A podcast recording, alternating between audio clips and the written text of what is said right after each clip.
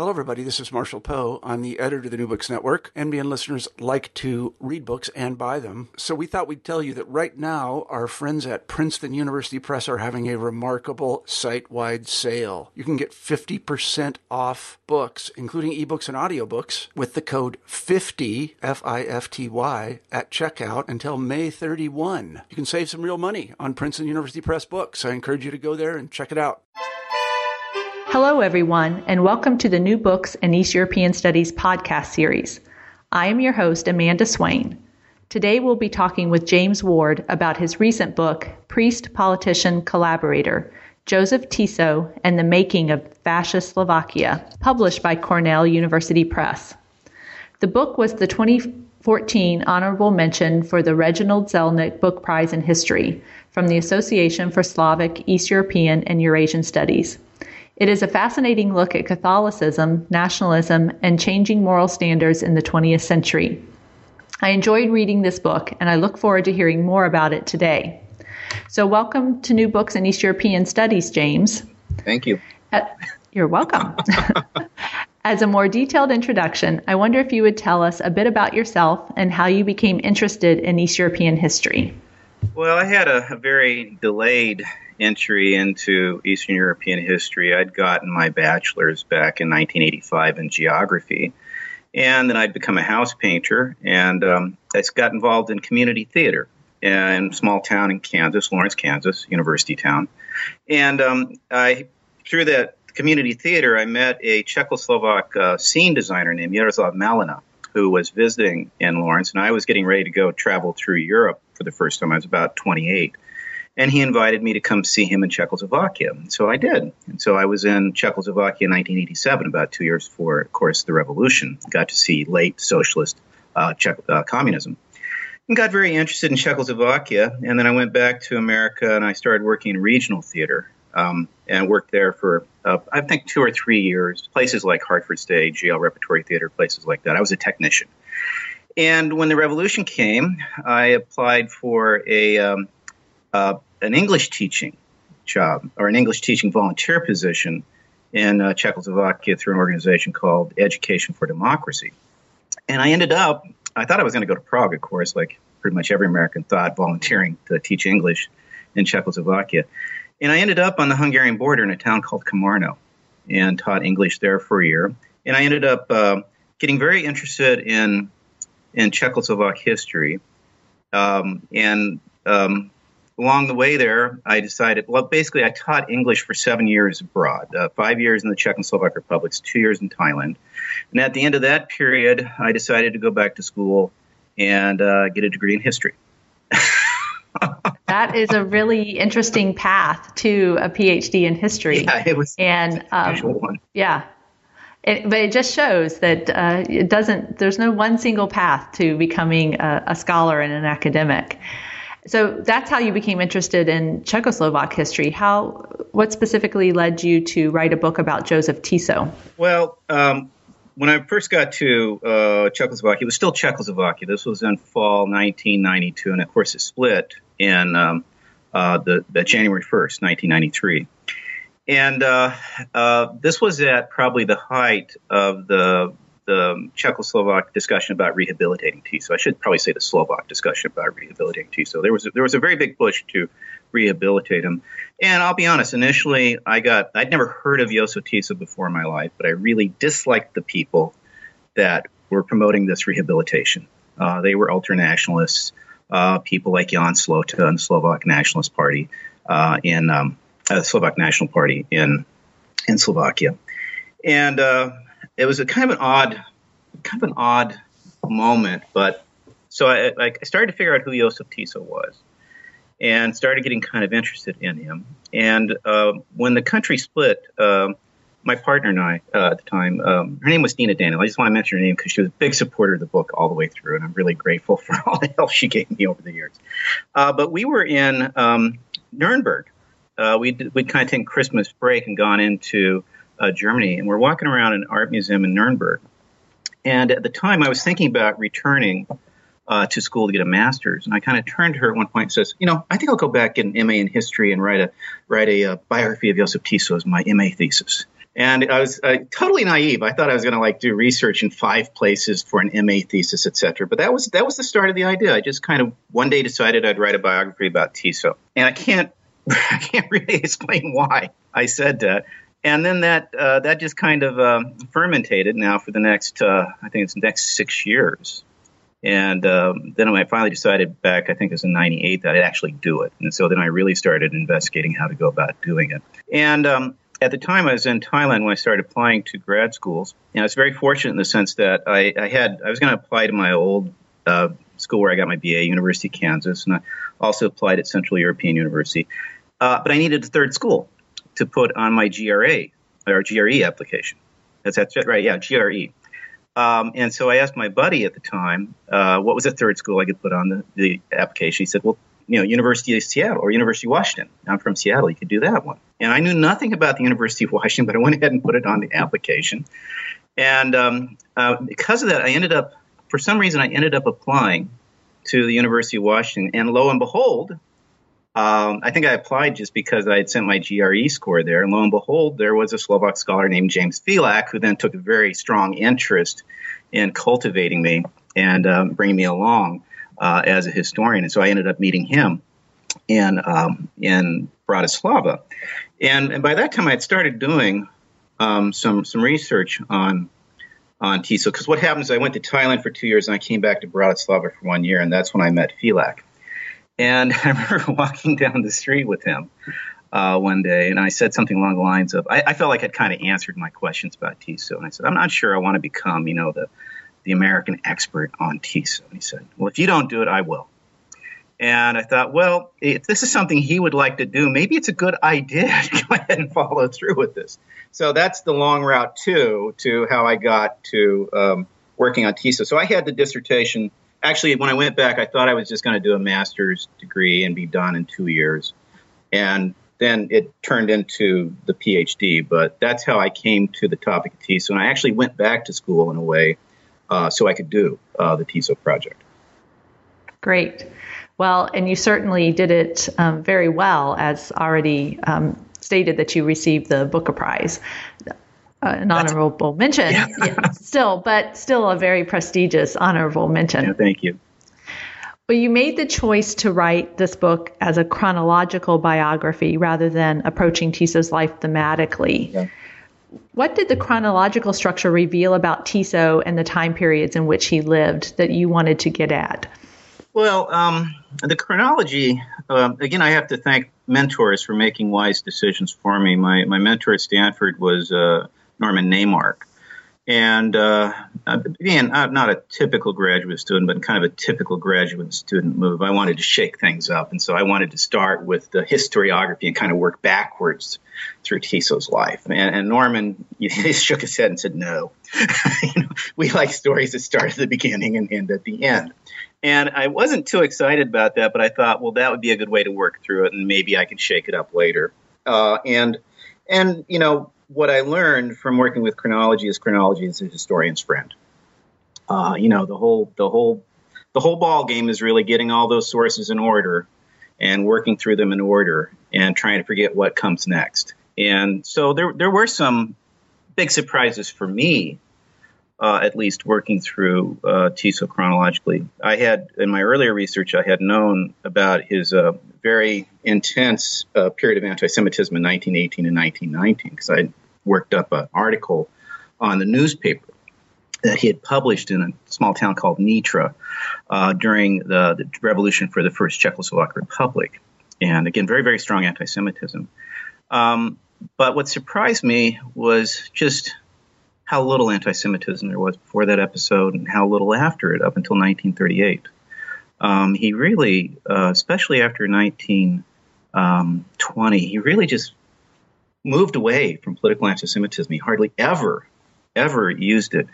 Uh, one of the most striking moments for me was um, at the uh, 20th anniversary for the uh, Pittsburgh Agreement. The Pittsburgh Agreement, a little background here. Pittsburgh Agreement was an agreement uh, negotiated between um, immigrant Czech and Slovak groups that had uh, kind of projected a blueprint for Czechoslovakia. And Masaryk, who becomes the president of the first Czechoslovak Republic, uh, he witnesses it. It was kind of his brainchild. He witnessed it, but he didn't didn't sign it as an agreeing part, party.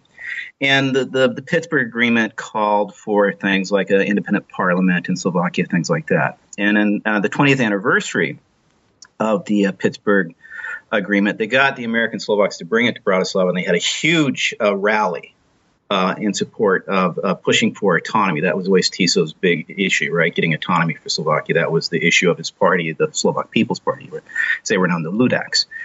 And uh, in his speech at uh, the um, at the Jubilee rally, and this is during a time when anti-Semitism is, is really starting to increase in Czechoslovakia. Radicals within his own party pushing it forward. Uh, a year before, uh, a young radical in the party named Karol Sidor, he'd actually called for the deportation of Jews to uh, Birobidzhan, uh, the uh, the Jewish autonomous district in the Soviet Union. And in that speech, Tiso at one point starts talking. Uh, so let me see if I can remember it correctly. Uh, he starts talking about um, getting even with national enemies, and he starts kind of listing through groups that they're going to settle with. And an audience member has to cry out, and the Jews. Uh, Tiso doesn't use it. And then, once he's in power, within just a matter of weeks, he orders the first deportations of Jews uh, one of the first deportations of Jews in Europe. Uh, 7,500 Jews that were deported to southern Slovakia right before it was going to be handed over to Hungary in an episode called the First Vienna Award, which was uh, redrawing of borders after the Munich Agreement, which had also resulted in drawing of borders. And that was, that was, a, that was a big surprise for me how tenaciously he had avoided um, political anti Semitism between 1920 and 1938 and how quickly he re embraced it. And, uh, and so what I saw was um, really t- kind of the, if you wanted to periodize his life, what you saw was these alternating periods of normal and what I call revolutionary time. Revolutionary time being 1918 uh, and 1919. Uh, and also 1938 and 1947. And his practices, especially toward Jews, changed very radically in revolutionary time. He felt this need to purge them uh, from the body politic. He identified them with the revolution, uh, uh, with capitalism that's worse, the, the typical uh, associations, etc. They're the foreign body that has to be kind of cast out. Whereas in in the interwar period, he, he gets close to actually calling Jews Slovaks. He gets close to it. Um, and he and, it, and his theology changed too, because in the interwar period, he talks that you have to have a balance between love of neighbor and love of self. And if you don't have that balance, if you lose that balance, then you create this abomination called fascism. But in the revolutionary time periods, he argues that love of self is prior to love of nation. And so you must love yourself first. And because you love yourself first, you remove enemies that threaten you. And so love of self becomes a justification for purging Jews. Um, so that was really interesting, uh, the, the, the, way it alternated and, and just uh, how, how tenaciously he held on to those interwar uh, practices where he had really purged political anti Semitism from his vocabulary.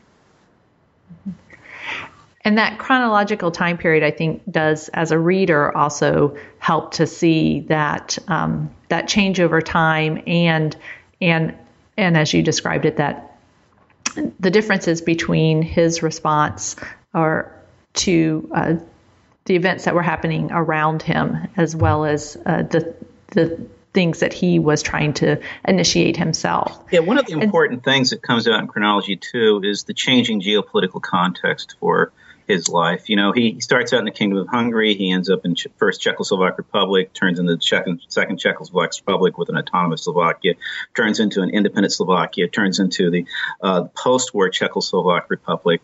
Um, you know, it's uh, those those changing uh, state formations had a huge impact on his life, and, and profoundly reshaped his personalities at times. You know, before 1918, he was understood. He was understood by most people as a Magyar. With that, Magyar, of course, is the Hungarian word for Hungarian. But in 1918, Magyar didn't carry that strong of an ethnic connotation.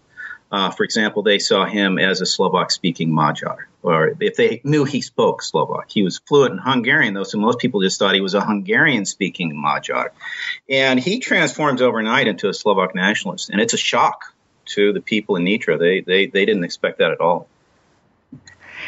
Talk to us more about um, Tiso in the Kingdom of Hungary. So he grows up in Habsburg, yeah. Hungary at the end of the 19th century. And as you've just described, he was a Magyar and his ability to, um, in a sense, assimilate um, into Hungarian society sets up something that you talk about throughout his life. This sort of this idea of collaboration. So, talk to us more about his role in um, the Kingdom of Hungary. Well, you know, his life. Uh, he was born in a town called uh, uh, uh Bytča, Velika Bytča in Slovak. It was uh, Nagybiccse in in uh, Hungarian. And um, he was uh, his parents were um, typically uh, characterized as Slovak speakers. Uh, the the documentation on them, um, the documentation I had on was contradictory. Sometimes they say they spoke Hungarian okay. Sometimes they said they didn't speak Hungarian at all. But clearly, were Slovak speakers. They were Catholics, and this was from a, a Slovak area uh, in uh, in Hungary, northern Slovakia, up near a town called Žilina. And um, he was a very good student, um, very successful. He became uh, basically the uh, the family's uh, premier student, uh, and uh, by the time he um, was uh, in his teens, he was in a seminary down in Nitra. as a, they had something called the, the, the little seminary, which was for boys that would then move on and, and move on into a, a, grand seminary, which would be for priests. And um, he again, he was he was very very successful in school. He was polyglot. Um, he fluent in in Hungarian, in German, very, very probably fluent in Latin if you can be fluent in a dead language in the turn of the century. But he would do all his correspondence, of course, in Latin. Uh, to uh, depending on the particular purpose of the document, he corresponded a lot in Latin, and he had he had, he he would write his name in four different versions. Um, he had a Slovak version, a Hungarian version, a German version, and a Latin version. And depending on who he was introducing himself to, he would use one of those names. Um, he uh, uh, he didn't um, hide his Slovak um, uh, his Slovak heritage.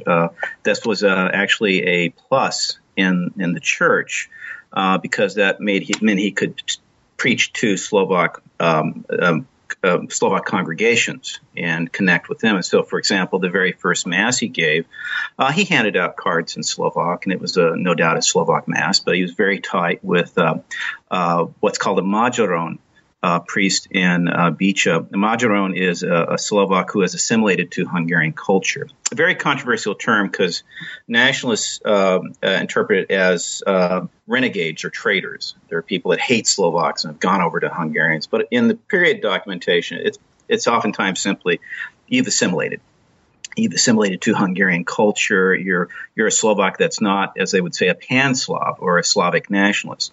And, and Tiso was always very clearly distance from the Pan Slavs. Um, always understood as close with the Magyaron priest in his town, etc. And uh, he was very, very successful after after being in the, the little seminary and and in gymnasium or high school. In Nitra, he was picked as the only uh, pupil from the diocese to attend the Pázmány in Vienna, which was a Hungarian uh, dormitory uh, for seminary students at the University of Vienna. And this was a, a, very, very high honor. And he excelled in the Pázmáneum. He was at the top of his class. He became the uh, uh, basically the, the senior uh, student, uh, a student official in the entire uh, seminary. Uh, very, very prized by his teachers. There were some charges of him getting involved with Slovak nationalism um, in his seminary years, but he successfully deflected those charges, convinced the authorities that he understood the Slovak nationalism was dangerous and that he had no truck with it.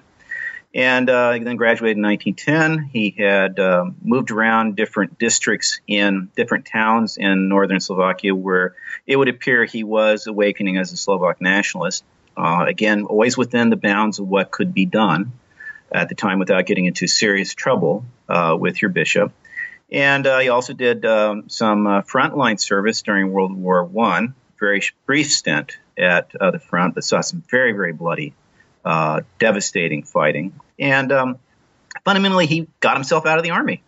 Uh, he, he, pulled strings with his bishop. He he sucked up to uh, uh, you know, um, Hungarian officials. He started publishing a, uh, a, a, diary in in a local newspaper that was very patriotic about the Hungarian cause. You know, kind of building up his worth, and he got himself out of the uh, the frontline service first by getting sick. I, I, don't I don't mean to say he wasn't really sick, but he what he did was when he came back, he got he got a, a form of nephritis, and when he came back, he went through a cure, and then he talked um, the officials into putting him on kind of permanent health leave.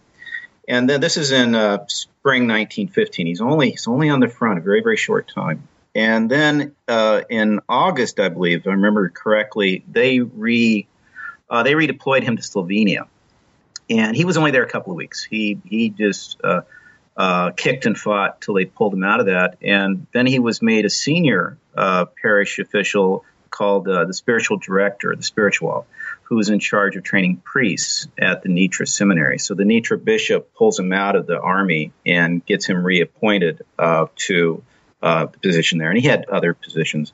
And so through most of the war, he's in Nitra working as a journalist and, and training priests. He doesn't have his own parish. And that's where he is when the revolution happens in 1918. And he suddenly, very suddenly, uh, reoriented himself to uh, a Czechoslovak uh, policy. It came out as came out in public as a as a conscious nationalist Slovak. Wow. So before we move on to that, I just wanted to talk with you briefly about uh, Tiso as a Catholic priest mm-hmm. and how did Catholicism shape him and what features defined his Catholicism? Well, well, I mean, Catholicism pr- defined him in many ways. I mean, he was a product of Catholic institutions. Uh, you know, way on. You know, his his, his grandfather was uh, um, in in charge of taking care of the local uh, church, and he was always helping his granddad out. And he was he was he was he was pegged for a, a clerical career very quickly. That was a very attractive career in uh, northern Hungary uh, at this time. Um, Tiso's Catholicism, he was a pretty conservative Catholic. He he hung on to uh, he resisted, for example, attempts to uh, uh, get rid of, uh, of um, celibacy. Um, he uh, didn't like the idea of electing a bishop, so he, he, was he was not part of the progressive stream of, of clerics in Czechoslovakia. Um, but um, he's also, you know, I, I, looked into some of the the texts or the texts that were very important to him. Things like uh, Saint Thomas Aquinas's Summa Theologica uh, which uh, you know he said that was his guidebook to sociology and to politics, etc. And uh, he knew that text very, very well. Also, the imitation of Christ very, very important to him. And so he was interested in uh, the idea of ascetics. Um, he thought uh, that you know priests needed to kind of be trained as spiritual experts and to focus very intensely on themselves as, as again, kind of a uh, experts on Catholicism, almost almost kind of like a vanguard party of Catholic priests that are going to kind of lead people into. I'd never thought of it in those terms until now, but now that I think about it, he did always kind of think of the the Catholic the the, the priesthood as a vanguard that leads the people to Christ, and um, and he was also he was very big on on, on priestly unity, uh, on Catholic discipline. Um, the um, uh, spiritual exercises, another very important uh, uh, text for him, and, and, he took the the uh, the uh, um, suggestions about Catholic uh, discipline very very seriously. He he was interested in militant Catholicism of, of really trying to roll back the Enlightenment's control of the public sphere to re-Catholicize the public sphere, etc. Very very um, fervent activist priest always doing something, always, and and and, and as far as I can tell, deeply loved by his uh, parishioners, deeply respected. Um, and um, um, I'm trying to think what else to tell you about Tiso's Catholicism. So the thing with Tiso's Catholicism is so much of the writing that we have available uh, when he's really writing in terms of theology, he's mainly focusing on how to train priests. Uh, he's very interested in pastoral theology um, and you know the training priests and reaching the faithful. He he doesn't spend a lot of time um, digging into questions of how do we know God exists or, or things like that. And um, we don't have his sermons. We just have a few that he's published as articles. So I never had a chance really to go through his sermons. But uh, there, there's no question that he was uh, deeply inspired by Catholicism, and he was he was uh, he shared uh, the Catholic view at the time of Catholicism being a kind of a life and death struggle with progressivism, with secularism, and uh, that the church was under attack, that you needed to defend the church, that you needed to defend the Catholic ways, the Catholic way of life, and he also felt uh, he disagreed that, that religion was a private affair. It should be a public affair. It should infuse uh, uh, the government and direct the government. Um, so um, I don't know. I'm, I'm babbling here. Is that getting close to what you want? Well, yeah, and actually, it leads into the next question I have is that you write that Tiso went into politics to defend Catholicism. So, can you explain that move and what it reveals about Catholicism and concepts of progress and modern in the early 20th century? Yeah, no, it's a it's it's interesting. You know, um, he definitely went into he went into uh, politics uh, you could make a case that he did it to defend the church. You can make a case that he did it to defend the priesthood. Uh, but in Tiso's mind, I'm not sure there's a lot of distinction between those two. The priesthood is the most important element of the church. Uh, but he was very bothered by um, uh, secular attacks on the priesthood. Another important aspect here, though, is that um, he's not in a good position to um, to prosper as a Magyaron priest in a place like Nitra. Nitra fell to Czechoslovakia. Um, the Czechoslovak authorities are going through purging Magyaron priests they don't trust. And so uh, part of his very dramatic re uh, as a Slovak nationalist is tied with the fact that that's the route forward for his clerical career.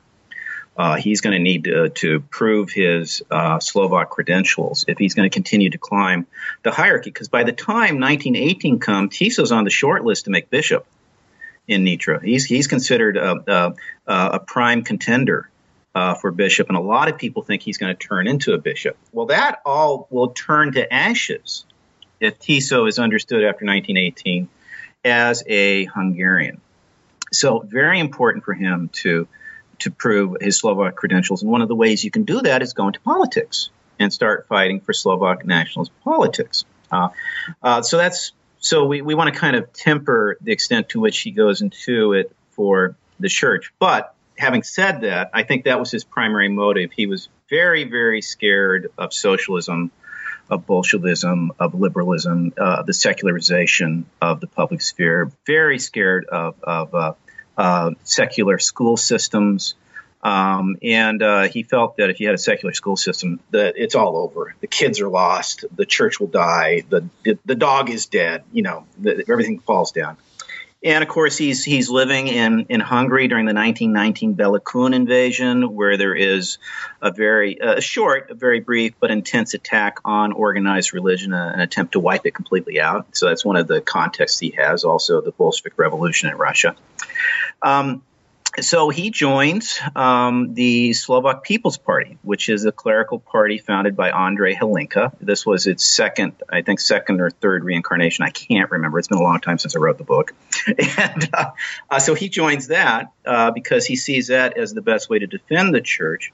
And of course, as Czechoslovakia progresses, there's more and more indications that the state is going to be uh, by progresses, I mean as it becomes clear and clear what Czechoslovakia is going to be, it becomes clear and clear that there are some very strong anti-clerical streams in Czechoslovak politics. Um, uh, you know, for example, they uh, during the revolution they pulled down a Marian column, you know, a statue with the Virgin Mary on top of it, which was associated with Habsburg oppression. They pull it down. Well, for Tiso, the Habsburg oppression is not the issue. You're you're pulling down images of the Virgin Mary and and, also you're starting to uh, you're starting to, to make the schools secular. You're purging them of, of priestly control, and that was a huge issue for him. So he goes into politics to confront those issues first and foremost.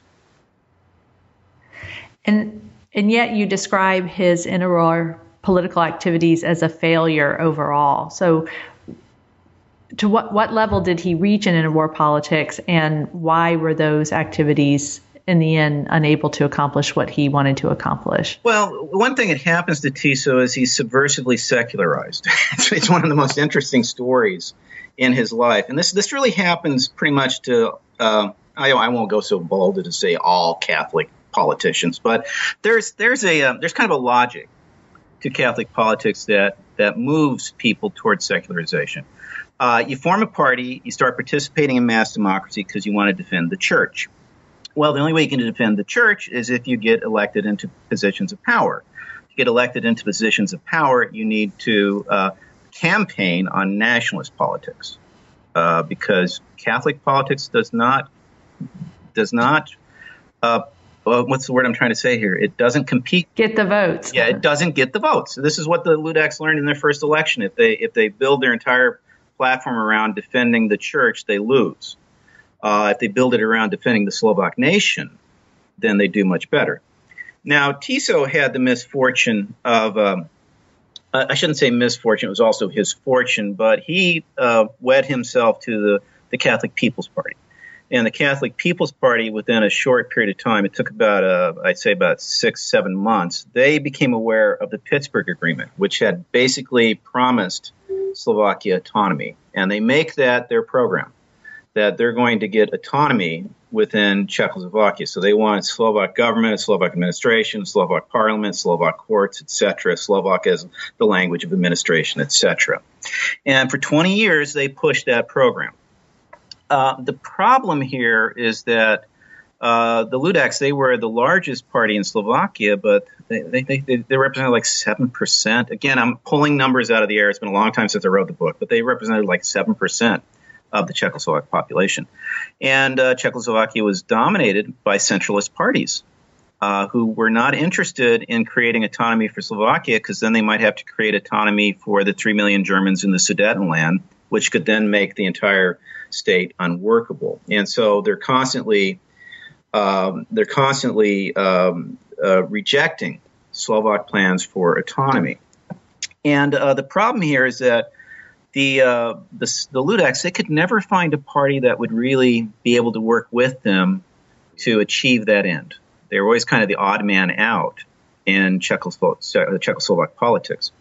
Now, Tiso, uh, at a certain point, he decides that the way to autonomy is from the inside, to work with uh, the Czechoslovaks. And this goes back to this argument about lifelong patterns of collaboration. You know, he worked with Hungarians, and now he's going to work with Czechs and Czechoslovaks to try to achieve things rather than just bang his head against the wall in futile resistance. And he's critical for bringing the party into the government between 1927 and 1929. He becomes the Minister of uh, Health and Physical Education, uh, I think is what it's called.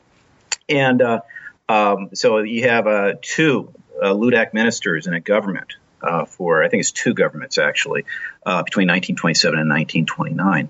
And this is his attempt to integrate the Ludaks into uh, the Czechoslovak political system, make them a government party, and that way build up trust and eventually win autonomy.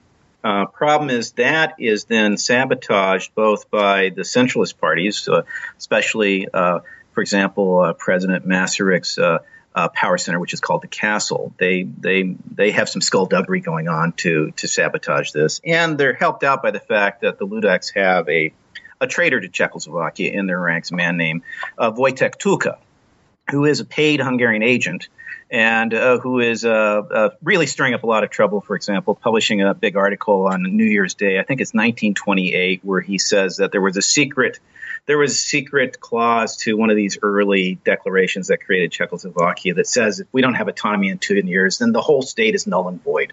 And he gets put on trial for treason. And in one of these ironies, of course, he's guilty of sin, but they don't have they don't have the evidence because they got most of the evidence illegally through uh, uh, things like spying. So they, they, they, they, to an extent, they frame him uh, on this charge, and that then embitters the Ludaks who see just the framing. Uh, and uh, Tiso, for example, he hated Tuka, and he was uh, uh, he was glad. Uh, I, I, won't say he was glad to see him to go to jail, but he's glad to see him neutralized in the party and out of the party. But th- these sort of things, what happens is you just end up in this 20 year stalemate where Tiso can never push through his politics, which he called activism within Czechoslovak politics, activism was a pro-government policy, whereas negativism was you opposed uh, the state opposed uh, the government, and he's constantly trying to um, get the Ludaks to collaborate well with the centralist parties so that they can move closer to uh, autonomy. He's always favoring a kind of a gradualist approach. But Ludak politics and the inability to find partners, he always ends up being pushed back into opposition. Ends up in the end getting autonomy by exploiting the Munich Agreement and pushing it through over people's heads in a very non-activist uh, moment.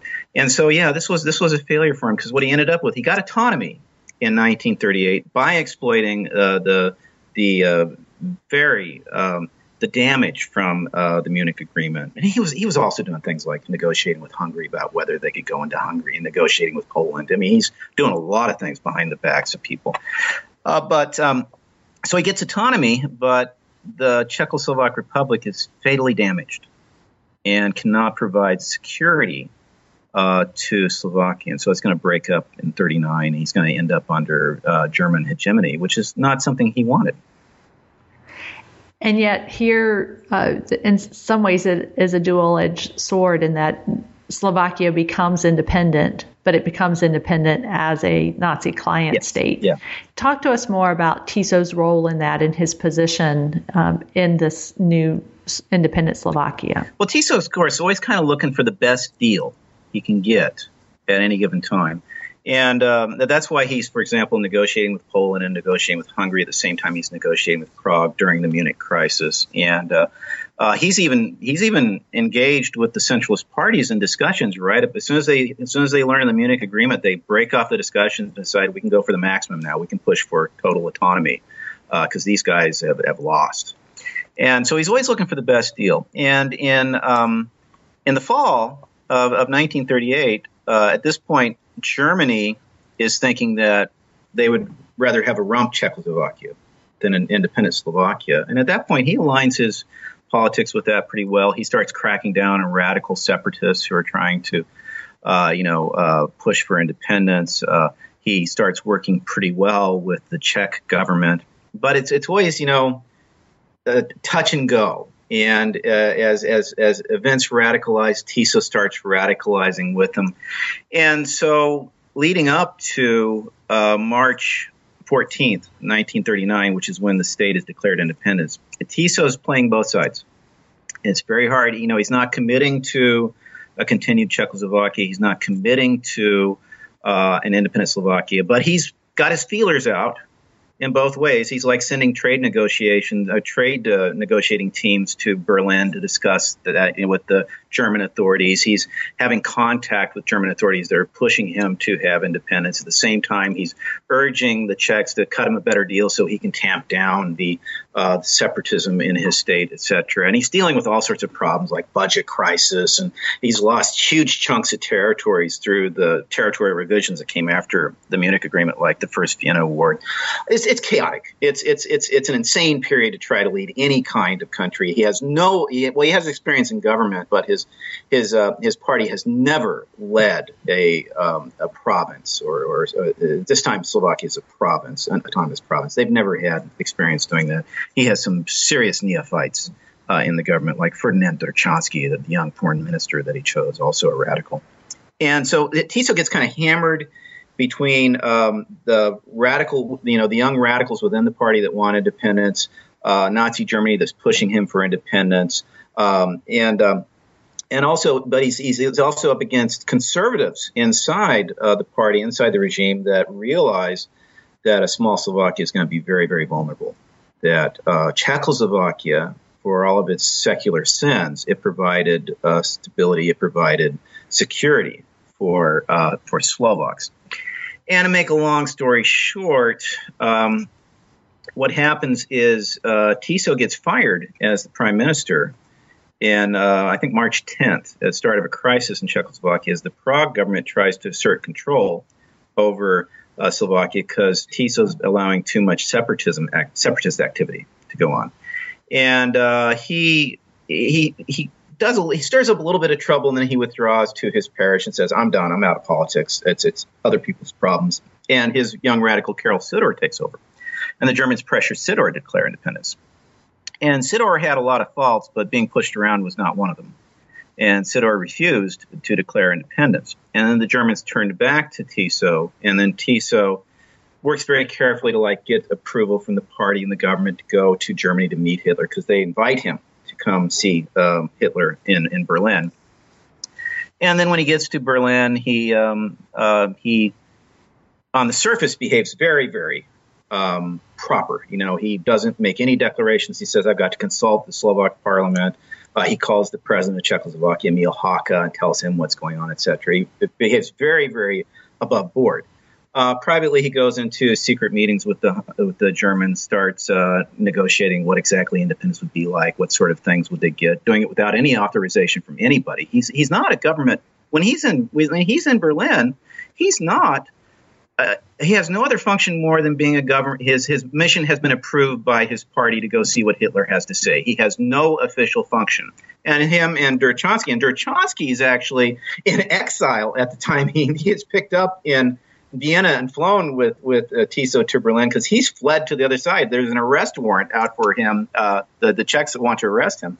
So both these guys have no official capacity uh, to negotiate anything, and they do. They they go into overnight negotiations. Uh, Tiso comes back. He gives a speech in which he uh, very very cl- cleverly, and this was typical Tiso behavior. He positions himself to be simply the messenger right? This is what Hitler has said. And what Hitler has said is he said, declare independence, or I'm going to let Hungary and Poland and, and, Germany will get into. We'll just partition you.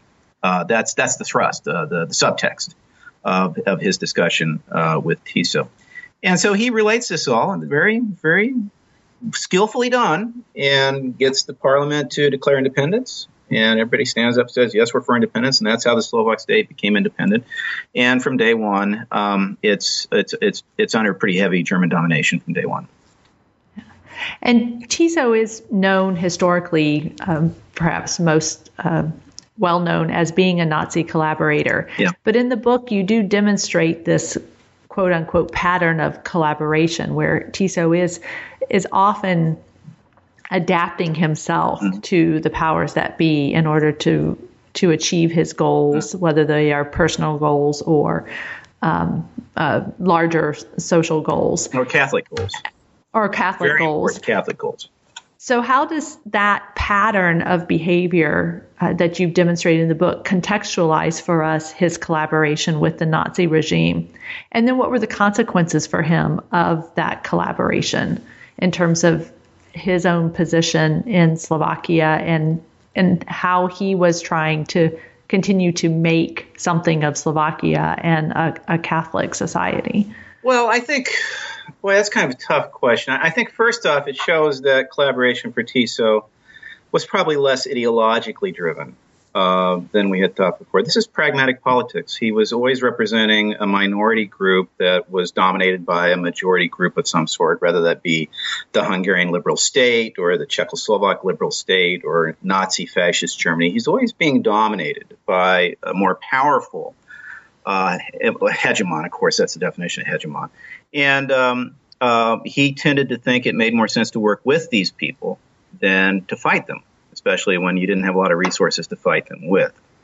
And, uh, and so um, his attraction uh, to fascism um, is uh, once, once you contextualize it through this lifelong uh, habit of collaboration, then the ideological motives for collaboration they start to come into question.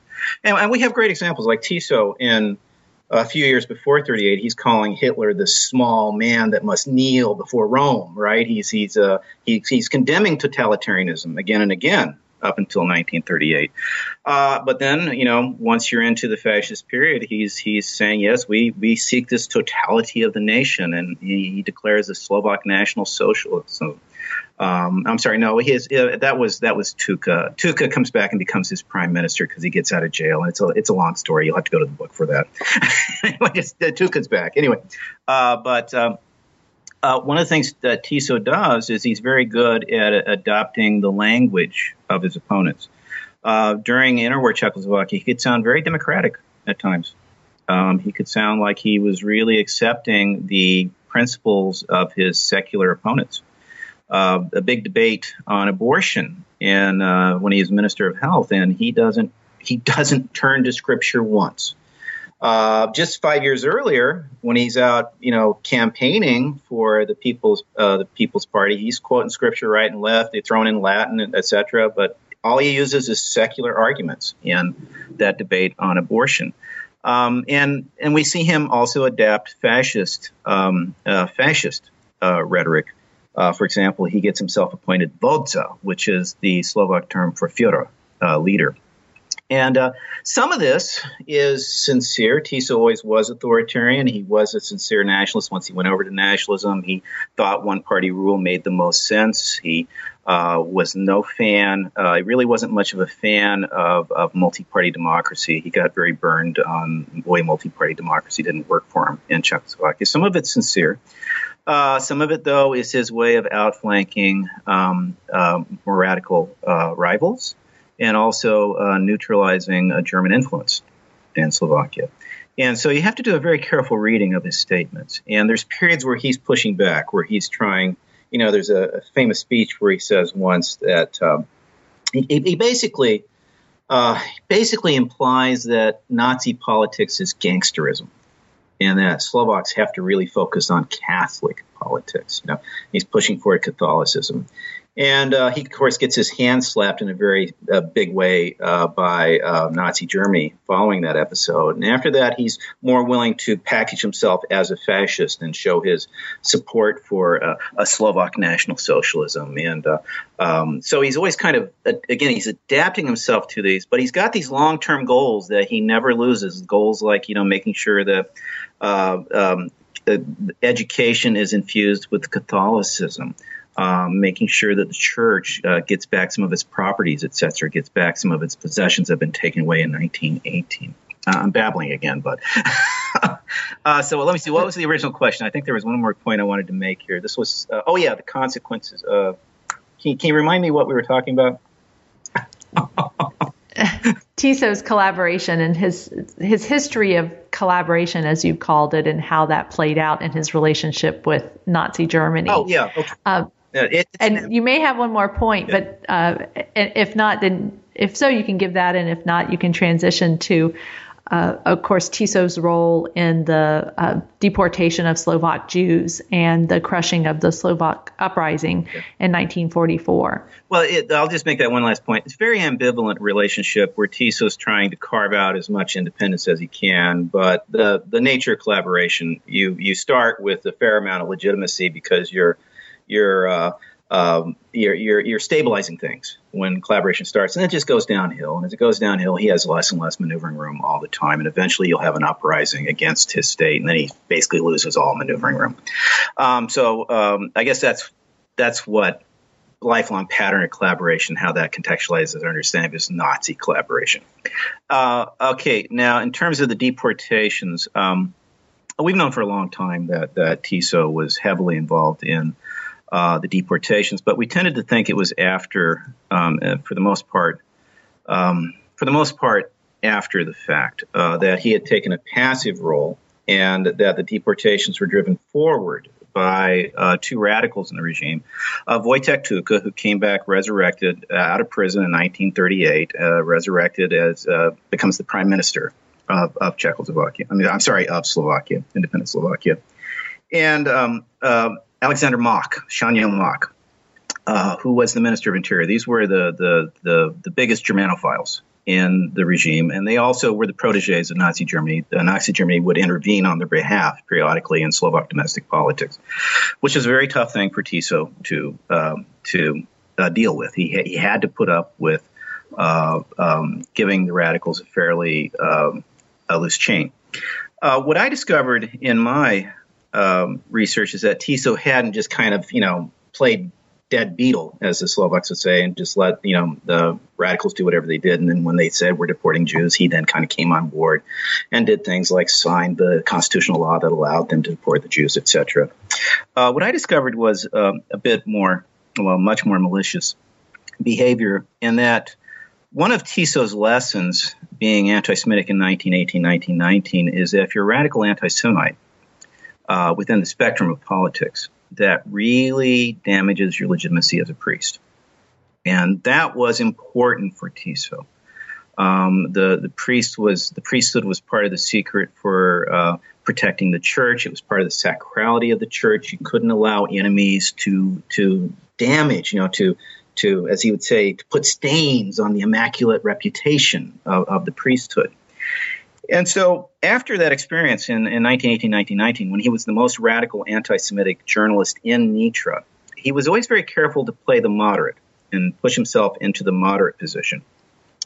And he got very skilled at positioning the radicals to push forward policies he did not want to take responsibility for, such as declaring war on the Soviet Union, uh, declaring war on the United States. He always positioned himself so that he could say, well, you know, the, the, the radicals did it. It's a hotová vec, which is Slovak for a done deed, you know, a fait accompli, a hotová vec.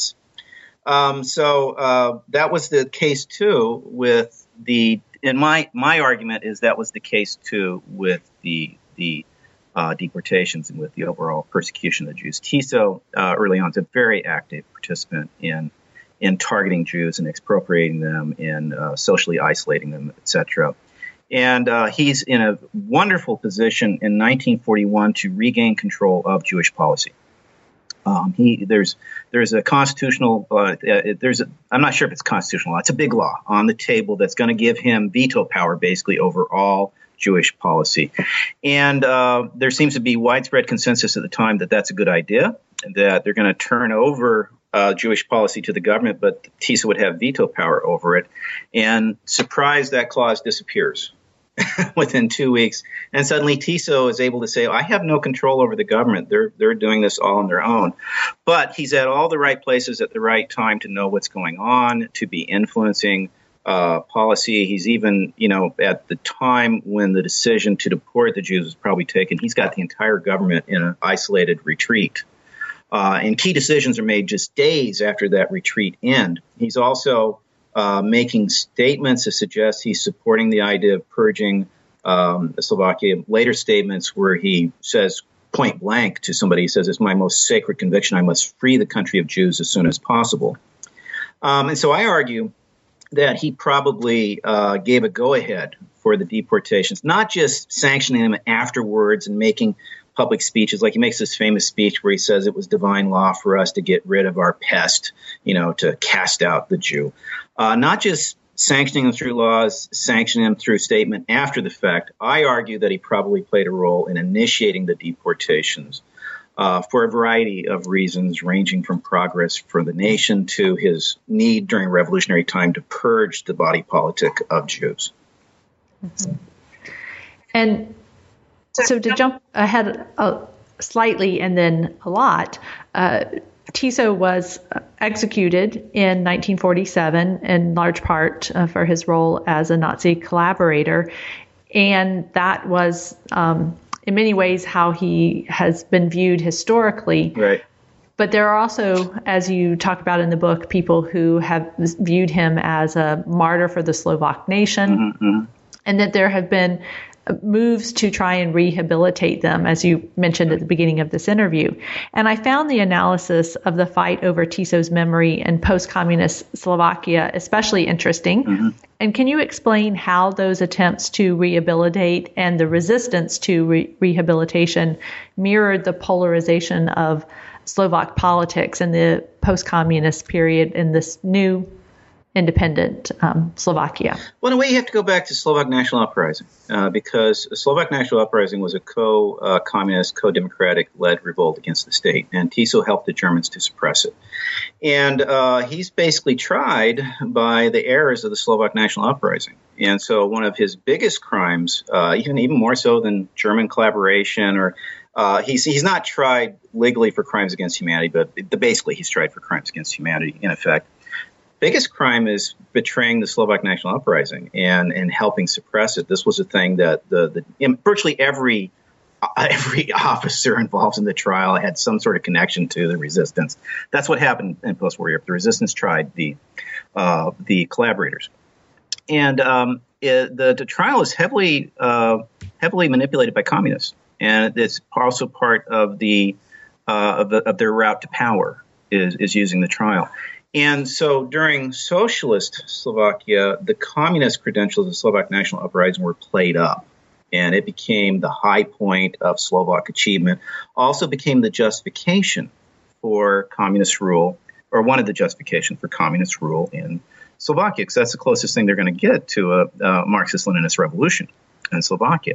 And so in 1989, uh, one of the things that happens is the Slovak national uprising. There's a movement to discredit it, and now, of course, you need a different high point of Slovak uh, of Slovak achievement, and that becomes the Slovak state and TISO. This is being pushed by immigrants that have been abroad, and they come back. People like uh, uh, Milan Esturica from Italy, František Vnuk from Australia, and they come back with a very well worked out defense of TISO. That TISO is the uh, uh, the high point of, of uh, Slovak accomplishment, and he's a victim of Czechs, of, of Protestants, and of of, um, of, of communists all three of those, right? Those were all three kind of tied up into the Slovak national uprising.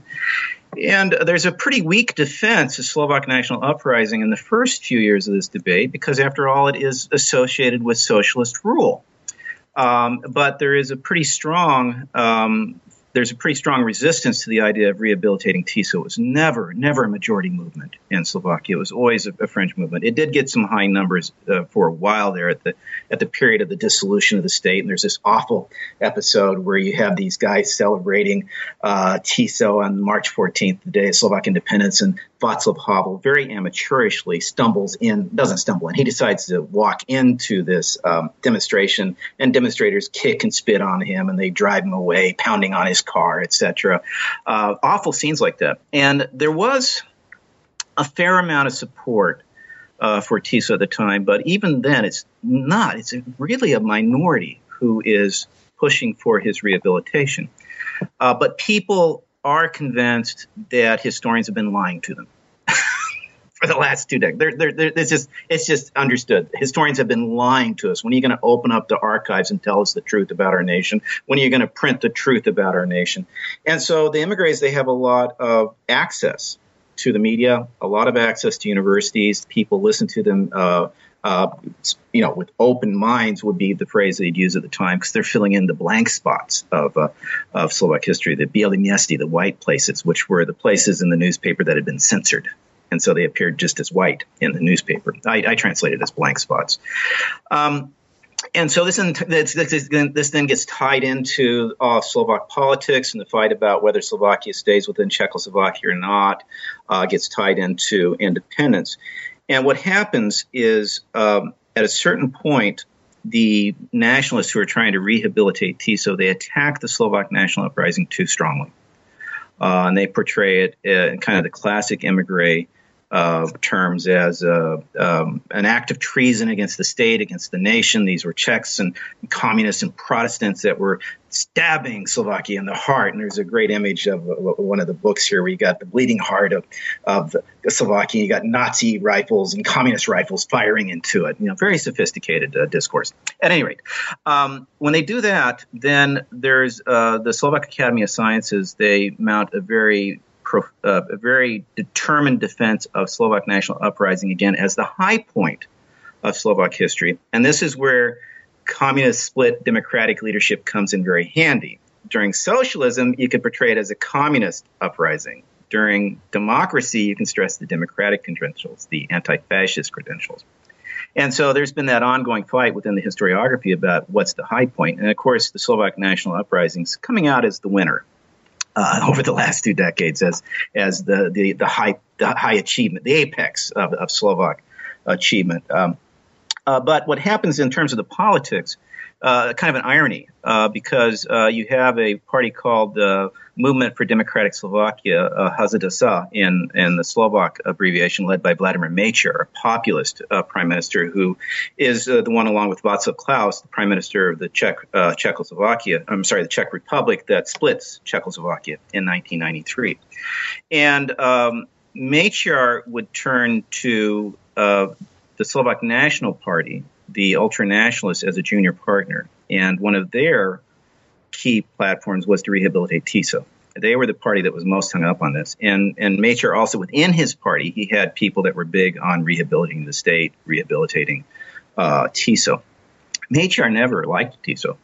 you know, when, when the rehabilitation started, he was condemning it along with everybody else. He had no fondness uh, for TISO at all. but what happens is because he's putting the, the Slovak National Party in charge of things like the Ministry of Education, and they're starting to try to push through pro TISO books using EU funds to do it.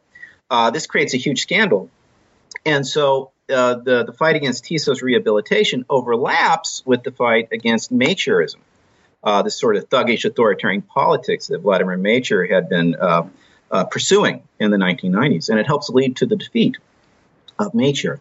Uh, and then, of course, as you go into a liberal government, then under uh, Dzurinda, uh, the, the rehabilitation campaign is pushed to the wall. And they, they start meeting in secret to celebrate Tiso's life, etc. Uh, they don't spend as much time in the press, etc. Uh, but then once EU membership is settled, because that was the deal. You can't get in the EU if you're going to celebrate a guy like Tiso. It's not going to happen. You've got to focus on the memory of the Holocaust because that's kind of the the least. Uh, what's how do I put this? Um, uh, that that's the least common denominator for proving uh, commitment to human rights, commitment to democratic values in the EU. You've got to come clean on your record on the Holocaust. And Slovakia did a fairly good job uh, of that. Uh, but once they're in the EU, then the rehabilitation debate it's revived a bit. Only now it's it's happening more on the field of Catholic publishing. It's portrayed much more as a Catholic issue, or at least it's being funded by uh, Catholic presses much more than was the case before. Um, so it's come back a little bit, but overall, um, I, I, I think the the rehabilitation it's, it's weird. It, it's weird because there's like uh, Milan S. Ďurica. He wrote a biography of Tiso in 2006, I believe. Um, it's gone through four editions, four editions. So there are people reading this stuff, and and and Ďurica he actually makes a plea for Tiso's beatification. Uh, uh, at the end. Let's see, beat, no, wait, wait, wait, no, beatification. The one before beatification, canonization is saying saints. Beatification is the one before. Yeah, he's making he's making a plea for beatification, uh, and it's four editions. Uh, people are reading it, but um, I don't see when I look at the the public opinion polls on how popular Tiso is. I I don't see a, a big a big turnaround. It's it's you're still talking like five percent of the population that sees him as entirely um, again, I should get that figure right since it's going to be broadcast. Let me see if I can get it on my book real quickly. Um, here we go. Uh, t- 2005, uh, five uh, percent looked at him very favorably. Uh, that's that's not that's not a big number. Uh, there's a lot more though. There's there's a lot of people that just see him ambiguously. You know, he's right. Uh, they're not quite sure what to make of him. Well, in looking at Tiso's life overall, I felt that you made a compelling argument that his life can be understood as an expression of three what you call theologies uh, Catholicism, nationalism, and human rights. So, in looking at Tiso and what we learn from uh, this biography, what do you mean by these three theologies and how they play out in his life? Well, um, it's, it's interesting. I, think this goes back to your question about how does modernity fit into all this, uh, along with Catholicism. You know, when Tiso's a kid, um, he's um, he's engaged in this sort of Catholic Renaissance, neo-Thomist re- Renaissance, right, where they're going to you know recapture the public sphere and and uh, recatholicize society. And uh, you know, when he thinks about what is morality, he's thinking about this kind of classic Catholic morality where uh, man starts in union with God, and then he falls into sin, and he, does this kind of circular path back to God, where he he reconnects with God through communion with Christ. That's you know, and, and you you've got these systems that are pushing you towards God. You know, uh, uh, was it uh, good habits push you toward God, bad habits, vices push you away from God, etc. And God also intervenes. So you take this circular journey, and that that was Tiso's moral system uh, when he was young. And uh, then in 1918, a little bit. Let's make it a little bit before. We, we won't deny him his um, awakening nationalism in the years before World War One. he gets introduced to another um, moral system, which is about progress, where you, rather than this kind of circular journey from God and back to God, you break it, and rather than a circle, you lay it out in a straight line, and uh, you still have this movement toward good. That's called progress. Uh, but uh, what you're moving toward now is not God, but the beautiful tomorrow. And you know, salvation is not through you know, communion with Christ, but salvation is with through communion with the collective, and the collective can be the nation, class, uh, the citizenry, you name it. But you're, you're still having this this movement forward to the good, which is the beautiful tomorrow for the nation, etc. And that, that's what Tiso's morality increasingly becomes in um, the the interwar years, for example. He's very big on things like electrification. He wants progress for the Slovak nation. He wants the Slovak culture to flower. He wants to build canals and, and dams and and you know like Lenin, right? Bolshevism equals electrification plus Soviet power. you, can, do that with Tiso, right? Electrification plus Ludak power. That's that's a beautiful progress. And uh, over the course of his life there's a really interesting moment that happens where he starts getting confused about what is the ultimate aim of what he would call his exile on earth. Uh, when he was younger, he had no doubt it was God. You were moving toward God. But as he gets more and more involved in secular politics and nationalist politics, the nation starts to eclipse God as the, the final object of, of his exile on earth. And it's very, very apparent in an article that he wrote uh, at the very end of his, his rule in Slovakia, where the the Ludak uh, slogan was "for God and for nation," and uh, it was in their it was in their rhetoric all the time. And the last, Tiso writes this very short little two page article which has the phrase "state and nation." Uh, I, something like 23 times or something like that. Never says God and nation the whole way through it. You can see that sort of secularization that's happening to him. Then his life ends on a theology that's really based on on human rights, whereas you, are still kind of a linear progression rather than a circle. And you're still moving in this direction, the same direction as you were under progress, but rather than focused on the beautiful tomorrow, you're moving away from the horrific past. You know you're making progress if you're not repeating the Holocaust. And rather than salvation being something that's achieved through communing with the collective, you, you, what your focus is now on salvaging individual dignity from the anonymity of mass death. For example, uh, the Vietnam War Memorial is a great example. Every single name listed. Or there's a, a, Holocaust memorial in Budapest where it's a tree, and each leaf of the tree has the name of a victim on it. You're salvaging individual, and it's very common. Lots and lots of lists of victims as as part of, of a Holocaust scholarship in uh, in postmodern period. Very important to recognize individuals, and so the nation. No, it's no longer this kind of image of the nation that dominates now. You know, kind of statue that that, uh, that symbolizes Hungary or Slovakia or whatever. Now it's it's about individuals and what they've suffered. And the interesting thing about Tiso is, you know, those three theologies they kind of they kind of do an arc about Western morality overall because you know the the the, the sort of God centered theology was the most influential one for determining what was good prior to modernity, and modernity to progress really takes over. And then in post modernity, becomes much more centered on human rights, on, on things like the Holocaust as the sacred center of European memory, of, of Western memory. And that's all compressed in Tiso's life into just 60 years. It's kind of a fascinating uh, journey. And the problems of interpreting Tiso inevitably come back to the problems of determining which one of the standards, God, progress, or Holocaust, is most important for interpreting him. And they turn into proxy conflicts about what should be the basis of good. Uh, as much as they are about who was Joseph Tiso and what did he do, and so um, this is this is all a roundabout way. That's that's the the, the theology thing because I think there's no way to ever write a book about Joseph Tiso and not engage how he's understood morally. Uh, that just doesn't make any sense. But I think it's also very important to understand him as a modern actor. He was he was engaged in all sorts of modern uh, developments like mass politics, uh, uh, nationalism, genocide, also um, uh, in many ways a modern uh, development, state building, um, uh, mass press, etc. You know, it kind of goes on and on and on.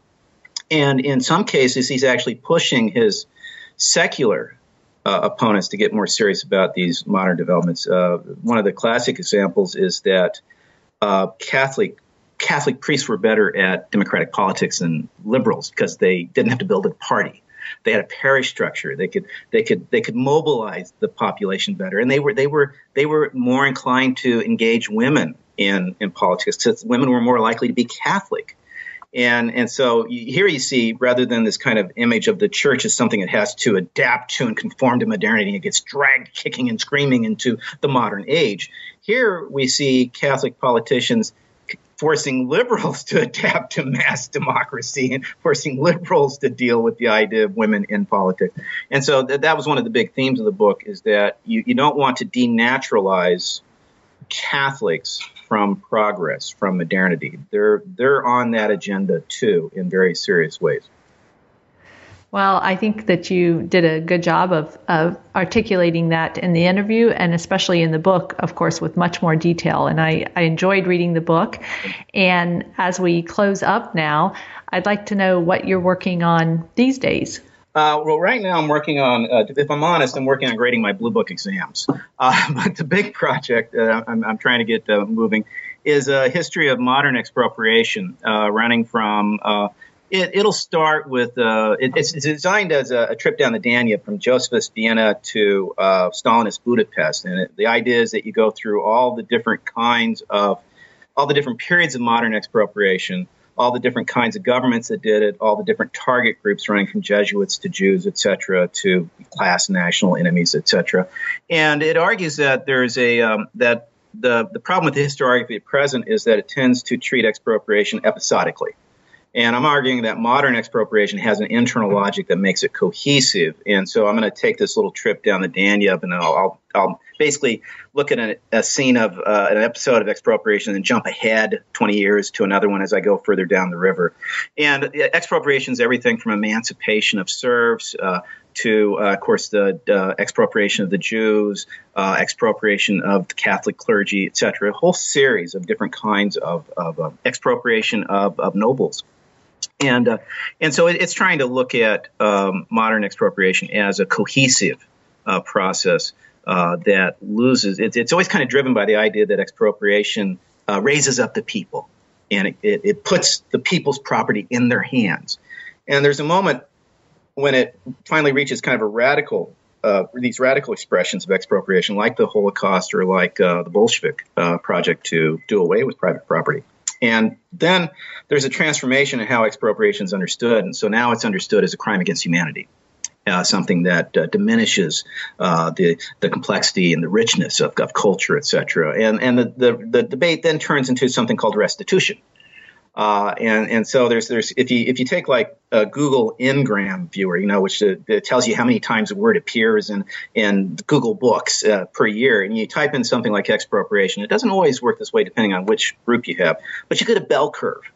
Uh, basically from 1789 up to 1960, where it really starts to drop out discussion about expropriation. And uh, I, I, think there's a, a, radicalizing impulse in modern expropriation that then gets overwhelmed once it hits its full radical uh, potential.